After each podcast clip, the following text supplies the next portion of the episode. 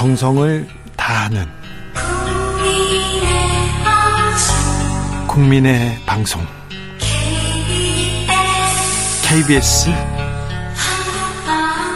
주진우 라이브 그냥 그렇다고요. 전세금을 돌려받지 못한 뒤 스스로 목숨을 끊은 피해자가 벌써 3명입니다. 오늘 한 명의 피해자의 발인식이 있었습니다. 아, 피해자가 막다른 길에 설 때까지 우리는 뭘 했을까요? 국가는 정부는요?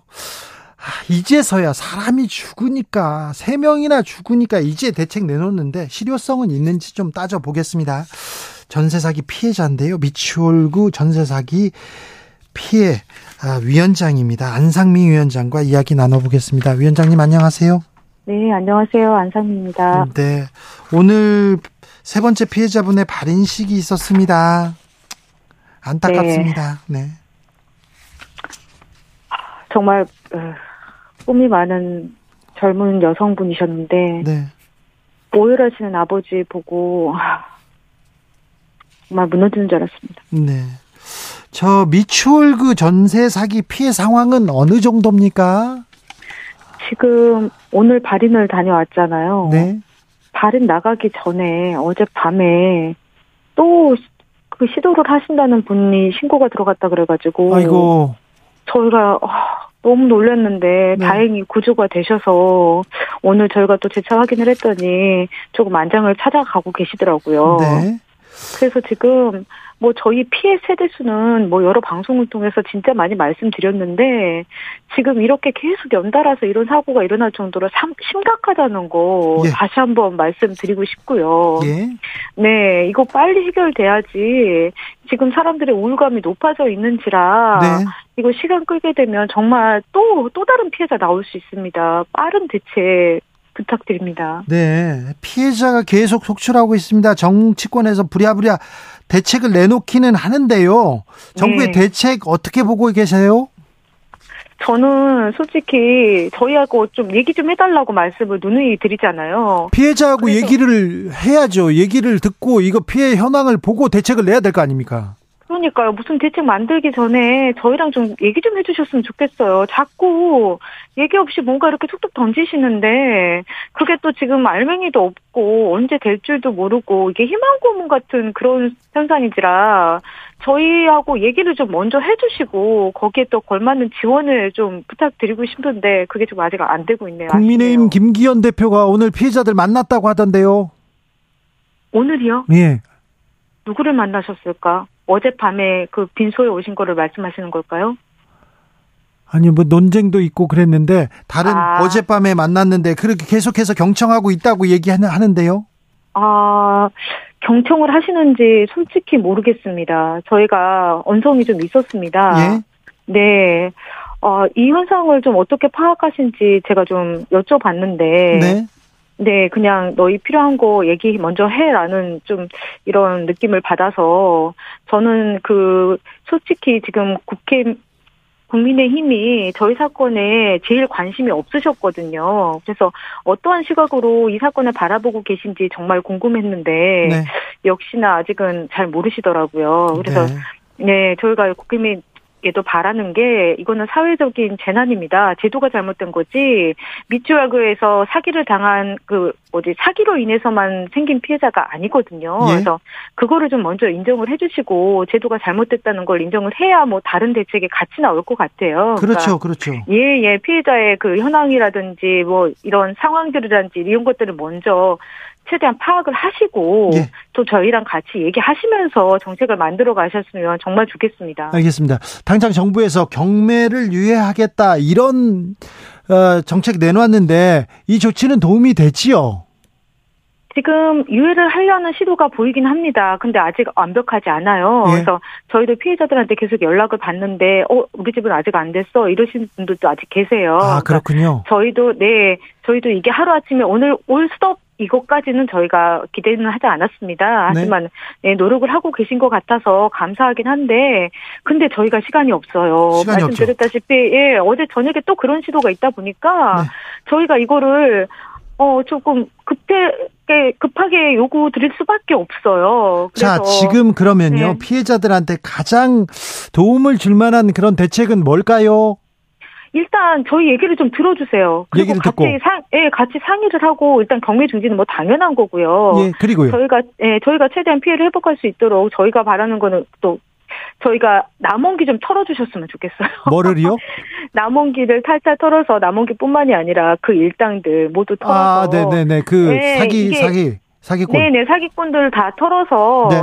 뭔가 이게 좀 잘못한 사람들이 벌을 받는 세상이 돼야 네. 심리적인 치료가 될 것 같고요. 그렇죠. 네. 네네, 그들 털어서 청구하시고 저희는 먼저 선 구제해 주시는 방향으로 같이 좀 의논을 해 주셨으면 좋겠습니다. 알겠습니다. 잘못한 사람은 먼저 잡아야죠. 그리고 돈을 빼돌렸을 수 있으니까 그거 수사해야죠. 네네. 자, 임차인 우선 매수권 검, 검토하겠다 이렇게 얘기하던데요. 도움이 네. 될까요?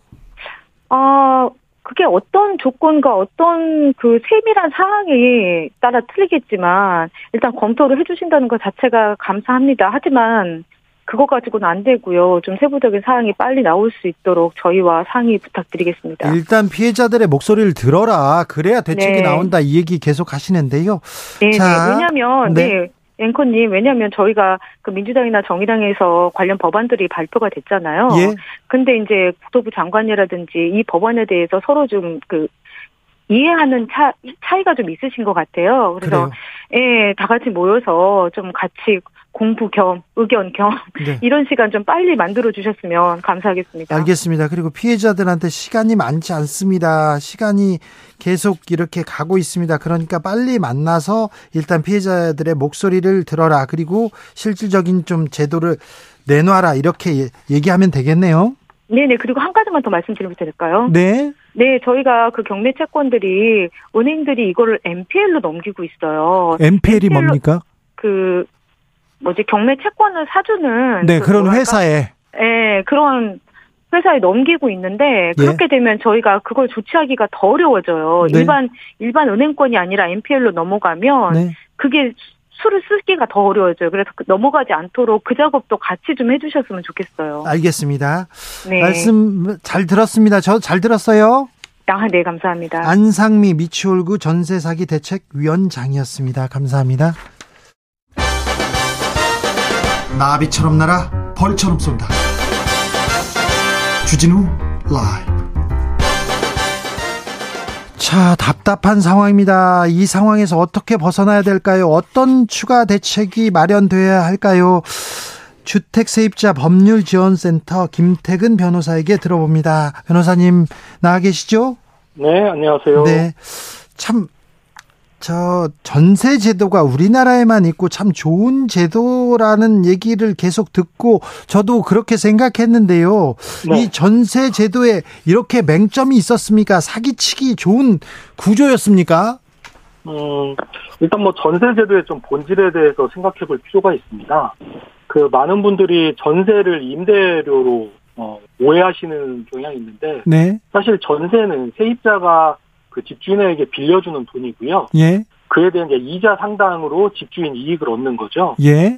그러니까 엄밀하게 보면 전세금은 세입자가 집주인에게 빌려주는 돈입니다. 그렇네요. 어, 빌려주는 돈이기 때문에 그 전세를 전세금을 빌려줄 때는 그 주택의 담보 가치를 충분히 따져야 하고요. 예. 그러니까 두 번째 만약에 혹시 주택의 담보 가치가 문제가 생길 수가 있으니까 네. 그 집주인의 신용을 예. 꼼꼼히 따져봐야 하는 거죠. 네.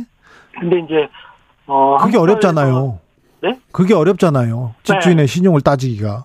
그러니까 따져, 그러니까, 그러니까 계약을 체결할 때는 그 집주인을 만나셔야 만나셔야 돼요. 꼭 네? 집주인을 만나고 집주인이 뭐 하시는 분인지 최대한 알아봐야 하고. 예. 그다음에 이제 공인중개사 믿고 계약하시면 안 되고. 그런 이제 그런 부분인데 한국 사회에서는 어 마치 뭐 집주인이 그 임차인에게 뭐 해주는 것처럼 이런 인식이 있어가지고 집주인을 안 만나고 계약을 체결하는 경우가 있어요. 아 그런 경우 좀 많았어요. 네, 많았어요. 네, 네. 그래서 집주인이 나중에 막 나가라고 해가지고 막 쫓겨난 적도 있어요. 정말 서러웠어요. 음, 음, 그래서 이제 그런 경우를 악용해가지고 이제 이런 사건이 지금 벌어지고 있는 겁니다. 네, 저 숨진 세 분 이렇게 살펴봤더니 후순위 계약자였더라고요. 네. 어, 은행이 선순위 이렇게 들어가지 않습니까? 네. 그런데 후순위 계약은 좀 위험하죠. 위험하죠. 네.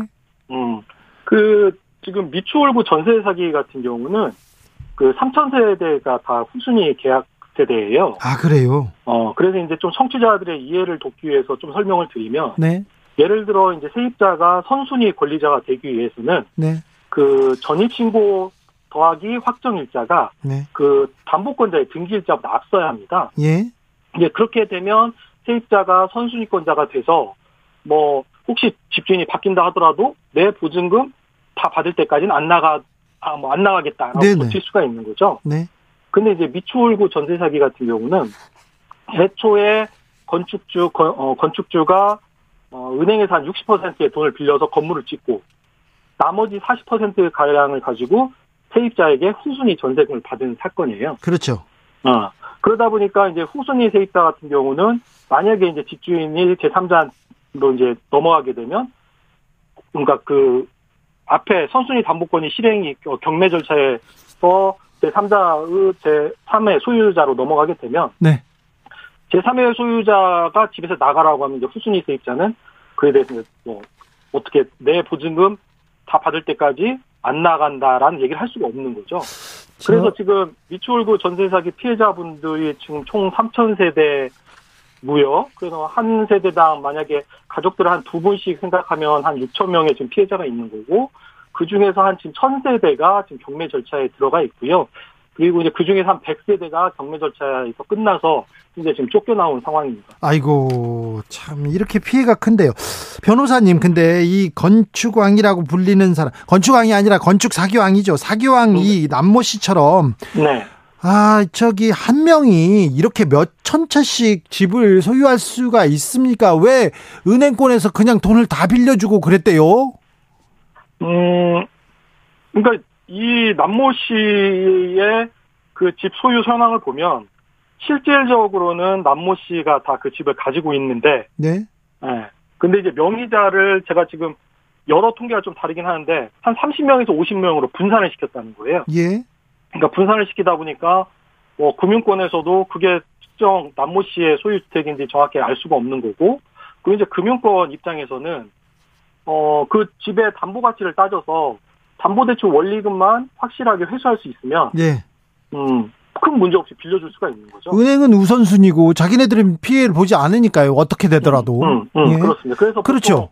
보통, 보통 이제 어, 미추홀구 같은 경우는 한 시세가 2억 원 되는 주택에 네. 한 60% 되는 1억 2천 정도의 선순위 담보권이 설정이 돼 있습니다. 은행한테. 예.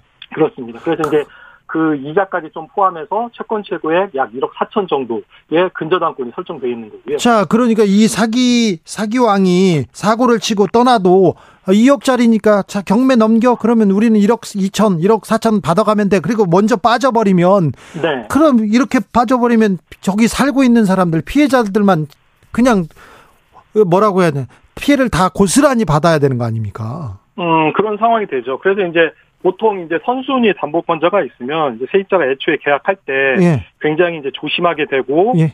어, 이, 이 주택이 담보 가치가 충분한지, 네. 그 다음에 집주인의 신용이 충분한지를 이제 꼼꼼하게 따지게 되죠. 네. 따지게 되는데, 그러니까 이제 당연히 세입자들은 그, 그걸 누구한테 물어봅니까? 공인중개사한테 물어보겠죠. 네. 근데 이제 공인중개사가 앞에 좀 빠져 있는 말이 국가 공인중개사예요. 아, 그렇죠. 음. 그럼 이제 국가에서 공인 자격증을 준 공인중개사한테 이제 물어보는 거죠. 예. 이 집의 담보 가치가 충분하냐. 예. 근데 이제 선순위 담보권이 있으니까 조금 불안하긴 한데 이 집의 임대인의 자력이 너무 충분하고 네. 2021년도부터 뭐 2020년까지 별일 없이 잘 지내고 있다. 예. 그리고 필요하면 내가 이행 보증서를 작성을 해주고 만약에 이 계약에서 사고가 나면 공제증서 2억 원 정도의 손해가 보장이 되는 공제증서 그 공인중개사협회 공제증서까지 발행해 줄 테니까 별 문제 없을 거다. 라고 이제 설명을 하는 거죠.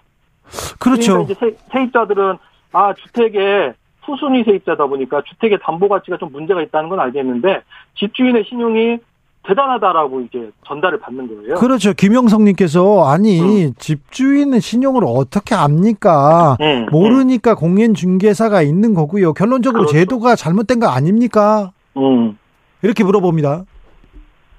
음, 그러니까 이제 후순위 세입자 같은 경우는 굉장히 이제 꼼꼼하게 따져봐야 하는데. 네. 그래서 이제 만약에 이제 그런 부분을 저희한테 혹시 여쭤보셨으면 저희는 이제 결세 반대하는 계약이에요. 야, 이런 계약은 너무 위험하기 때문에. 네. 근데 그 공인중개사가 중요한 거는 그 건축주의 고용 직원이었던 거예요. 아이고. 어. 이건 뭐 이게 사기네요, 사기. 그러다 보니까 이 세입자들은 속일, 속을 수밖에 없는 그, 그렇죠. 상황이 되는 겁니다. 네. 아, 국가 공인중개사한테 이거 괜찮습니까? 내가 보증할게. 이거 사기죠, 사기. 그렇죠.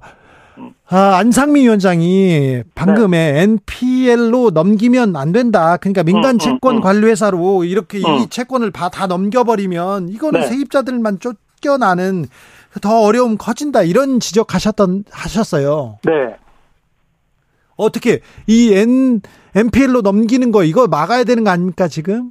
그러니까 NPL 채권이라는 게 뭐냐면 이게 부실 채권인데 네네. 어 부실 채권인데 이제 뭐 대출 이자가 3개월에서 6개월간 이제 밀린 그런 건 이제 금융기관에서 예. 이거에 대해서 법적 절차를 받아서 이걸 회수하려면 한 1년 정도 걸리니 걸리니까 네. 한 어 약간 좀 할인 받아서 싸게 팔죠. 어 팔죠. 네. 팔면은 이제 이 채권 회수 기관은 대가를 지급했을 거 아닙니까? 예, 예.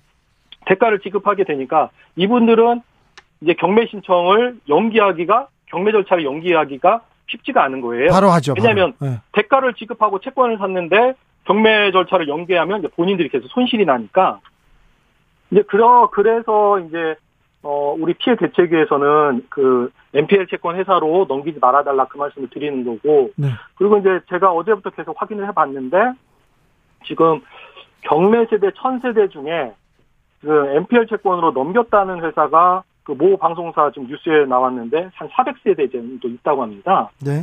그래서 이제 이 400세대는 경매 어 절차 연기를 어떻게 할지에 대해서 정부도 좀 난감해하는 부분인 것 같고 그 밖에 한 이제 600세대가 뭐 은행, 신협, 새마을금고, 뭐 대부 금융업체 이쪽인데 예. 이쪽 같은 경우는 지금 어제 이제 정부랑 모여서 회의를 했다고 하는데 뭐 특별한 사정이 없으면 경매 절차를 연기해주겠다라고 어 그렇게 지금 반응을 보인 것 같고요. 그래서 자. 실제 저희가 이제 오늘 좀 염려가 돼가지고 예. 오늘도 인천 지방법원에서 경매 경매 기일이 있었어요. 그런데요, 경매 진행되고 어. 있죠. 아, 그, 그, 아침에는 진행됐는데, 네. 이제 저희가 막 너무 염려가 돼가지고, 예. 막 이래저래 알아봤는데, 결국은, 어, 일단은 금융기관에서 경매 절차 연기 신청을 해서, 제가 확인한 바로는 총 23건 은 연기된 것으로 확인했습니다. 그래서, 알겠습니다. 아, 다, 너무나 다행이다. 예. 어, 뭐 자, 뭐 대통령의 경매 중단으로 지금 이제 경매는 중단되는 것 같습니다. 그리고 또 이 대책위의 노력으로 자, 시급한 정책 이거는 좀 해주세요. 이런 거 있습니까?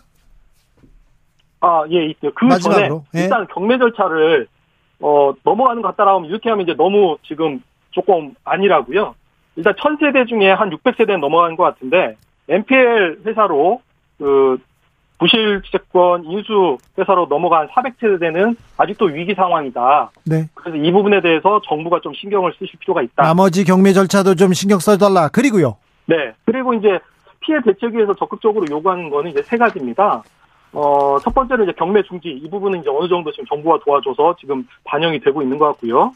이제 두 번째, 그 피해 세입자들이 가장 정신적으로 힘든 게 뭐냐면, 내가 전세 사기 피해자인데 나의 전세 사기 피해가 회복되지 않은 상태에서 집에서 쫓겨난다는 게 너무 힘들어요. 그래서 경매 절차를 중, 중단했고요. 그러면 또, 또, 다른 또 추가 대책이 필요합니까?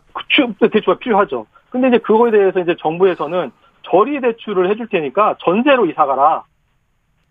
저리 전세 대출을 할 테니까 또 전세로 이사가라는 이제 대안을 제시를 했죠. 맨 처음에. 예. 근데 지금 피해 세입자들이 전세 사기를 당했는데 또 전세 대출을 받아서 전세로 가라고 하니까 피해자들이 납득이 안 되는 거죠. 2차 또 전세 사기를 당할 수 있는 이제 위험성이 있고 그리고 이제 또 하나의 문제가 뭐냐면 기존 전세 대출금에 대해서 전세 사기를 당해서 전세금을 못 돌려받았으면 지금 우리나라 전세가 어떻게 돼 있냐면 한 80%까지 전세 대출을 세입자가 받을 수 있게 돼 있습니다. 예. 그럼 전세 사기 피해를 당해서 뭐 전세금을 못 돌려받았으면 그 기존 전세 대출은 세입자가 받았는데 그 전세 대출금을 못 갚겠죠. 그렇죠. 음, 그 상황에서 새로이 그 저리 전세 대출을 받아서 새 집으로 또 전세를 들어가라고 하니까 이 피해자들이 납득을 못 하는 거고요. 그래서 이제 피해자들이 요구를 하는 게 그 경매 절차에서 피해자의 우선 매수권을 좀 보장을 해줬으면 좋겠다.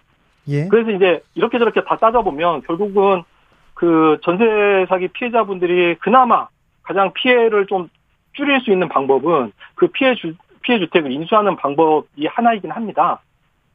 그래서 이제 지금 피해 대책위에서는 피해자 우선 매수권을 좀 보장해 달라. 예. 네, 그런 얘기를 적극적으로 지금 하고 있는 상태입니다. 알겠습니다. 여기까지 듣겠습니다. 세입자 114 운영위원장 김태근 변호사였습니다. 네, 감사합니다. 교통정보센터 다녀오겠습니다. 이승미 씨.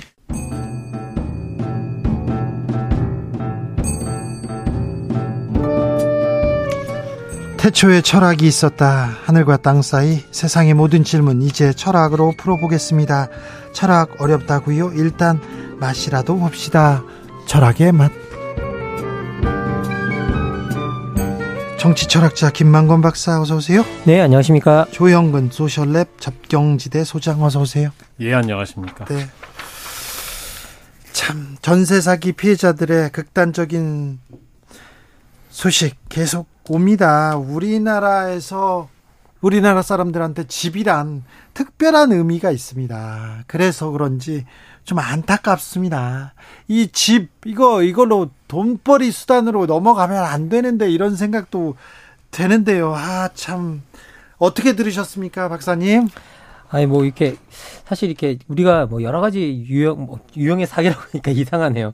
근데 여러 가지 일들이 있지만 뭐 일, 사건들이 있지만 특히 우리가 집을 놓고 벌어지는 거는 좀 우리나라에서는 좀 심각한 문제가 그 그렇죠. 받아들여지는 것 같아요. 네. 특히 우리나라 같은 경우에는 상당히 부동산과 이제 네. 자산 시장이 민감한 이제 국가 중에 하나고요. 그리고 그게 또 어떻게 보면 집이라는 것들이 원래 본질적으로는 우리가 좀 마음 놓고 편하게 쉴 수 있고 그리고 뭐 안정적으로 먹고 자면서 휴식과 안전이 보장되는 공간이면서 여기서 삶도 계획하고 그걸 꾸려나가는 기본 터전이라 누구에게나 있어야 되는 가장 근원적인 공간인데 이게 또 우리나라한테는 우리나라에서는 재산 증식의 어떤 수단으로 또 활용되는 경우가 경우가 너무 많죠. 그렇죠. 예. 그런데 특히 이번에 뭐 전세 사기에 가담한 이들을 보면 이게 집 자체가 그저 재, 재산 증식의 수단에 그냥 불과했었고요. 네, 네. 그러니까 그 공간이 누군 누군가의 삶이 있는 공간이 아니라 자기들이 계속 사람들을 갈아치워서 갈아치우면서 돈으로 채워넣는 공간이 되어버렸고 예. 그리고 갈아치울 때 자신을 귀찮지 않게 할 수 있는 존재일수록 더 좋은 거죠. 그러니까 사회적 약자들이나 뭐 청년들이나 이런 그런 측들이 타겟으로 된 것으로 좀 볼 수 있고요. 그래서 이번에는 좀 이 정말 보면서 약간 모든 사람들이 제가 뭐 이렇게 표현해서 그렇지 분노하고 있는 건 뭐냐면 어떻게 보면 삶으로 삶으로 채워 넣어야 되는 공간을 돈으로 채워 넣으면서 그리고 그 공간 속에서 사람이 살고 있다는 사실을 철저히 이 사람들이 무시했기 때문에 사람들이 더 분노하고 있는 거 아닌가라는 생각이 듭니다. 네, 집의 개념이 아예 달랐어요. 네, 네. 소장님. 예, 뭐 다들 마찬가지겠지만 저는 사실 또 마음이 좀 더 각별한 게 제가 결혼하고 그렇죠. 처음 살았던 집 저도 전세 산꼭대기 전세 빌라였는데요. 네. 전세금을 못 받았어요. 아 그래요? 네. 예, 그 저는 사기 피해를 당한 건 아니고 네. 저희 전세집 주인께서 사업을 하시다 실패해가지고 어, 음. 나가겠습니다 그랬더니 연락이 두절돼 버렸어요. 예, 아이고.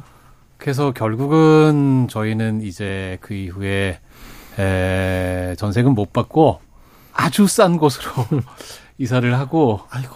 예, 몇 년간 그렇게 지내다가 저희 후순위인데 구청이 예, 세금 못 받아서 경매해가지고 저희는 결국은 뭐 지연 이자 같은 건 못 받고 원금만 저희는 결국 받았습니다. 아, 저희가 그래요? 선순위여서 네. 대항력이 있었기 때문에 그렇긴 했는데 사실은 그럼에도 불구하고 그 몇 년 동안 마음이 참 힘들었습니다. 아, 네. 그러니까 지금 이렇게 후순위로 어, 아마도 거의 대부분 전재산일 이런 그 보증금을 날리게 된 젊은이들의 마음이 네. 제가 그때 생각을 해보면 얼마나 아득할지 음. 아, 뭔가 정책적이거나 뭐 학문적인 문제 이전에 마음이 너무 안 좋습니다. 우리나라는 이 집이요. 뭐 음. 재산의 전부일 수도 있어요. 그래서 네. 전세금, 음. 전세금도 네. 대출해서 이렇게 전세금을 냅니다. 음, 음, 근데 해마다 이 해마다 뭐 2년에 한 번씩 계속 전세금을 올려달라고 그래요. 그래서 벌어서 갚고 네. 대출해서 갚고 조금씩 늘려가고 그러다 이제 운이 좋으면 사고 그걸 또 늘려가고 빚을 갚고 이렇게 얘기하는데 이 아까 약자들, 청년들이 이제 사회 첫 발을 내딛었어요. 그런데 이 전세 사기 이렇게 전세제도의 맹점이 컸습니까? 이렇게 이럴 수가 있었나요? 뭐 기본적으로 사실 우리나라 전세 제도가 좀 기이한 제도이긴 합니다. 네. 예, 생각해 보면 이게 저희들이 은행에서 대출을 받아다가 내가 집주인에게 사대출을 내주는 그렇죠. 구조거든요. 빌려주는 거죠. 네, 빌려주는 구조거든요. 그래서 이게 정말 희한한 구조예요. 그런데 이게 또 우리나라에서는 또 집이나 갭 투자나 뭐니 뭐니 하면서 우리가 이 집을 재산을 불려가는 과정, 과정 속에서 어떤 전세 제도들이 또 활용이 되었기 때문에 그렇죠. 전세 끼고 산다. 그렇죠. 그러면 얼마 산다. 없이 그렇죠. 없이 예, 없이 예, 예. 집살 수 있어 이런 얘기 듣잖아요. 그렇죠. 그래서 이게 뭐 내가 이게 전세를 가지고 있으면 전세를 끼고 있으면 얘가 돈을 얼마 투자하지 않고도 집을 가질 수 있고 가질 수도 있고 이런 방식으로 또 활용이 되면서 이 전세 제도가 계속 지속적으로 이제 유지되어 올 수 있는 그런 부분들도 있었고요. 그리고 또 이제 집을 마련하고 싶은 사람들에게서는 이렇게 자기가 전세금을 쌓아둔다는 것 자체가 내가 미래에 뭔가 세가 나 이 집을 또 구입할 수 있다라는 희망도 되기 때문에 이게 전세가 여러모로 어떻게 보면 우리한테 좀 작동을 잘 해왔던 것 같습니다. 그런데 사실 이게 저는 이번에 좀 이번에 그 피해자들을 미추홀구 피해자 피해자들을 보면 사망한 이제 이 세 분 모두가 다 젊은 청년들이잖아요. 예. 근데 이 청년들이 사회에 나오면서 가장 맞닥뜨리는 가장 중요한 부분 주거 공간 그리고 자신의 미래야 다름없는 어떤 자산의 어떤 그런 부분에 있어서 제일 먼저 맞닥뜨리는 게 어떻게 보면 사회의 불신과 배신이었던 거잖아요. 그렇죠. 자기 믿음의 배신. 그렇죠. 그러면 여기서 나오는 젊은이들은 사회에서 마주하는 가장 근원적인 공간에서 불신을 대하게 되거든요. 그렇죠. 그러면 이 젊은 이 젊은이들은 제가 봤을 때 기본적으로 사회를 불신할 수밖에 없어요. 그렇죠. 네. 어떻게 믿어요? 예, 네, 그러니까요. 그러니까 이게 사실 이번에 이 전세 사기단들은 이게 저는 이게 완전 범죄 조직이라고 생각하는데 네, 사기, 사기. 예, 예. 네. 이, 이 사기단들은 정말 어떻게 보면 국가 내에서의 사람들 간의 구성, 구성원들 간의 신뢰 자체를 망가뜨린 집단이기 때문에 이건 정말 어떻게 보면 철저하게 응징해야 되는 집단이 아닌가라는 생각이 듭니다. 예, 그 지금 뭐 여러 차례 저희가 다 공감하고 누차에 나오는 얘기지만 집이라는 게 아, 어떤 사람들은 그냥 이게 어차피 다 똑같이 사고 파는 물건이다. 시장에 맡겨야 제일 합리적으로 잘 분배된다. 이렇게 얘기를 하지 않습니까? 음, 뭐, 그 말은 그렇게 하죠. 그런데 이게 예를 들면 주식하고 비교를 해보면 주식은 얼마든지 발행할 수 있지만 집이나 땅은 그렇게 마음껏 늘릴 수가 없습니다. 네. 제한된, 한정된 재화잖아요. 또 우리가 주식은 없어서 살지만 집은 없으면 못 삽니다. 그렇죠. 음, 예, 그렇죠. 그렇죠. 우리가 네. 주택 시장에 국가가 공공이 적극적으로 개입해서 공공성을 실현하지 않으면 삶 자체가 붕괴돼요. 근데 지금 주택 시장을 이런 식으로 그냥 맡겨놨다가 예전에 아마 기억나시는 분들도 있을 텐데 1989년에 전세가 폭등으로 당시에 두 달 동안 17명의 세입자분께서 극단적인 선택을 했던 일이 있거든요. 네네. 그때 큰 정말 사회적인 문제가 됐고 당시에 그래서 노태우 정권이 아마 기억하시겠지만 200만 호 건설 공약하고 처음으로 당시 예, 국민 임대라고 하는 아곡 저기 영구 임대 포함해서 음. 대대적인 또 임대 주택 건설 이런 거 했, 했지 않습니까? 예, 사실은 지금 제가 볼 때는 그때 이후에 어떻게 보면 가장 큰 위기라고도 볼 수 있다. 그렇죠. 예, 다시 한번 그 당시겠지만 노태우 정부 때는 그냥 그런 식으로 그때 그리고 끝나버렸어요. 음. 그 후에 그게 줄곧 그 진행되지 않았습니다. 노태우 정부도 음. 약속한 거 다 하지도 않았고요. 네.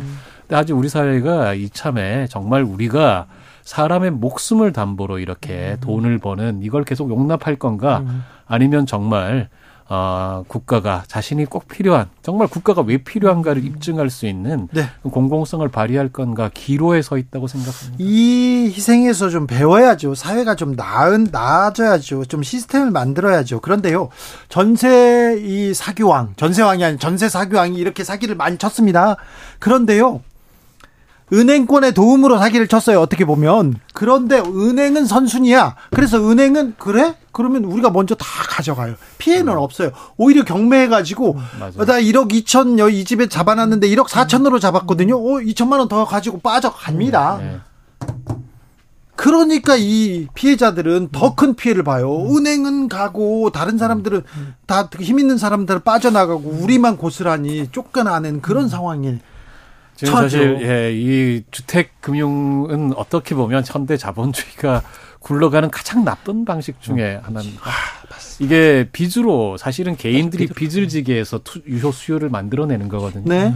그 사실은 은행이 자기 돈 갖고 만들어내는 것도 아니잖아요. 그 돈들이 전부 다 음. 사실은 다들 저축으로 받아들인 음. 돈들입니다. 네. 그돈 가지고 사람들에게 대출을 일으켜서 은행은 음. 대출이 매출이잖아요. 대출이 매출 그 자체. 대출이 매출이니까 자꾸 어떻게든 더 대출을 받게 만듭니다. 네. 그래서 지금 사실은 저희가 어, 개별 개인들 입장에서는 전세 대출이 굉장히 합리적인 제도죠. 예. 야, 전세 대출 받을 수 있으니까 내가 이렇게 전세금 마련해서 전세 장만했어 라고 어, 다행이라고요. 은행님 감사합니다 해요. 개인적인 합리성이 사회 전체적으로 합리적인 건 아닙니다. 그 결과적으로 그것이 거품을 만들어내고 음. 금융자본이 돈을 벌고 음. 개인 개인으로 보면 이번에 이 사람 이 건축 전세 사기왕 같은 음. 사람들이 돈을 벌게 만드는 중요한 메커니즘이 이거거든요. 은행이 네. 그리고 정부가 네. 이런 제도를 만들고 은행이 도와주지 않았으면 이거 건축 맞습니다. 사기왕 못 됩니다. 전세 사기약 못 돼요. 뭐 보통 뭐 어떤 국가 내에서 어떤 부정이들이 일어났다고 했을 때 특히 국가의 제도가 허용해서 그런 일이 일어나는 경우가 많죠. 특히 우리가 우리나라의 뭐 주택 문제나 이런 것들은 어떻게 보면 제도적으로 어떻게 보면 탄탄하지 않음에서 비롯되는 문제들이 상당히 많았고요. 예. 예 그리고 더 나가서 이제 이런 일들이 또 일어났다라고 하면 거기에 대해서 사회가 문제 해결력을 또 보여줘야 되는데 이런 집단에 네. 대한 응징력을 보여줬어야 되는데 네. 이제 그런 것도 없는 거죠. 생각해 보면 저희들이 이제 이런 식의 다주택 갭 투기 전세 사기가 처음으로 여론의 주목을 받은 사건이 이제 2019년에 있었던 제가 하곡동 강시 사건인가? 아, 네. 예, 예, 그거 그거 그렇죠. 한 사람이 뭐 예, 이렇게 많은 집을 그렇죠. 예, 280채인가 뭐 이렇게 해 가지고 받았었는데요. 근데 제가 그때 그게 좀 기억이 나서 그 사건을 쭉 찾아봤더니 이분들이 그 사기 치신 분들이 3년 동안 그냥 아무런 처벌을 받지 않고 있어가지고 중간에 언론이 몇 번이나 이분들이 아, 왜 아무 처벌을 받지 않느냐 그래가지고 보도를 몇 차례나 했더라고요. 네. 그리고 이분들이 올해 1월 달에야 구속 기소가 됐어요. 2019년에 예. 일어났는데. 아이고. 예. 그 사람들이요. 예. 돈은요. 또 재산은 다 빼돌려 있어요. 그렇습니다. 예, 그러니까요. 사실은. 그러니까 이게 걸리는데 이거 네. 그냥 구속 기소되는 데만 4년이 걸렸다는 거잖아요. 국가가 그 사이에 뭘 예, 그래서 국가가 그 사이에 뭘 했냐? 그러면 이거 국가가 이걸 방치했기 때문에 사실은 이런 이걸 지켜보는 집단들 아 저렇게도 되는구나라는 걸 학습으로 배우는 거죠. 거대한 케이스 하나에서. 그렇죠. 예. 그러면 결국은 국가가 이걸 어떻게 응징하느냐, 이걸 어떻게 대응하느냐가 이런 사건을 재발하는 데 있어서 상당히 중요한데 그 사이에 우리의 시스템 자체 예? 뭐 이게 전혀 작동을 안 했다라고 봐야 되는 거죠. 자, 네. 범죄를 저질렀을 경우 그보다 더, 더 가혹한 처벌을 받잖아요. 그럼 조심합니다. 그런데 음. 이런 네. 경제 사기범들 있지 않습니까? 경제 사기범들은 사기를 쳐요. 그리고 비싼 변호사를 삽니다. 음. 그래서 아주 일부분, 극히 일부분에 대해서만 피해를 뭐지 피해를 보상하고 그냥 나와요. 음. 그러니까 계속 관리해칩니다. 음, 그러게요.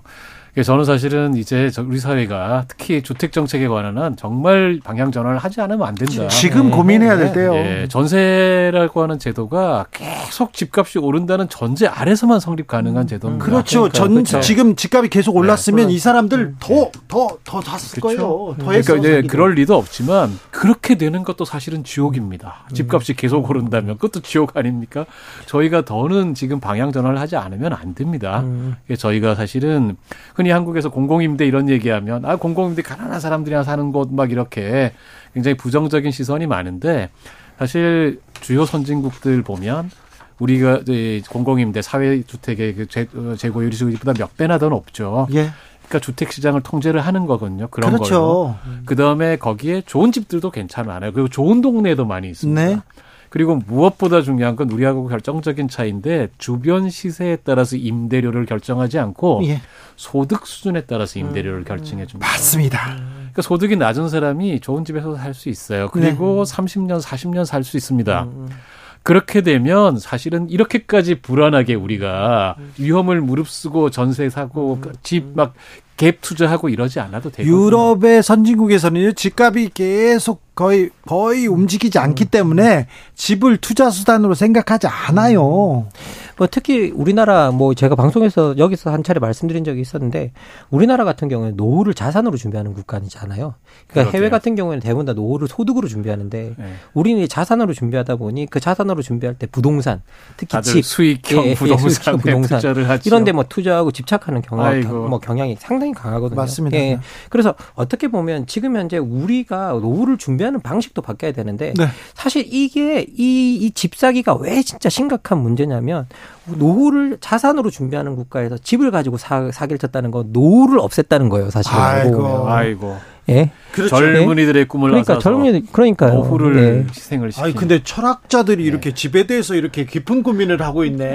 집에 대해서 시간... 고민, 집에 대해서 고민 안 하는 사람들은 없습니다. 그러니까 이, 이 시간을 더 드렸어야 되네요. 음. 자, 철학이 맛 오늘의 결정적인 한마디로 정리해 봅니다.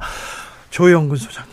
예, 예, 그저께 LH는 예, 아파트 회사들이 못 팔고 못 팔고 있는 중공업 미분양 네. 앞으로 2만 6천 호 이상 매입하겠다고 이야기했습니다. 네.